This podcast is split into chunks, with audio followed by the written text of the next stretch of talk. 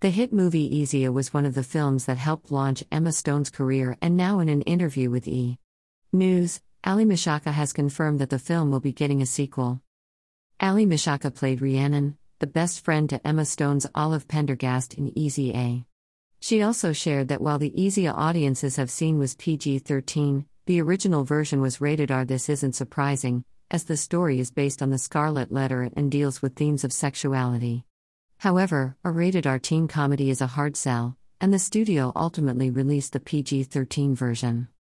While Aly Michalka said she loved the original, she agreed that the rated R version may not have done as well in theaters.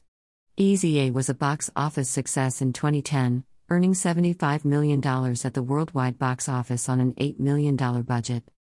The original Easy A is difficult to repeat, so a series today starring her younger brother would a very different project. It will be interesting to see if the project happens, how it might recapture some of that original magic, much of which relied on Emma Stone's comedy chops. It would also be interesting to see who else signed on for the project, which included actors like Amanda Bynes, Thomas Haden Church, Patricia Clarkson, Lisa Kudrow, Malcolm McDowell, Fred Armisen, and Stanley Tucci. That's an impressive cast list with a lot of actors fans would love to see take up their roles again.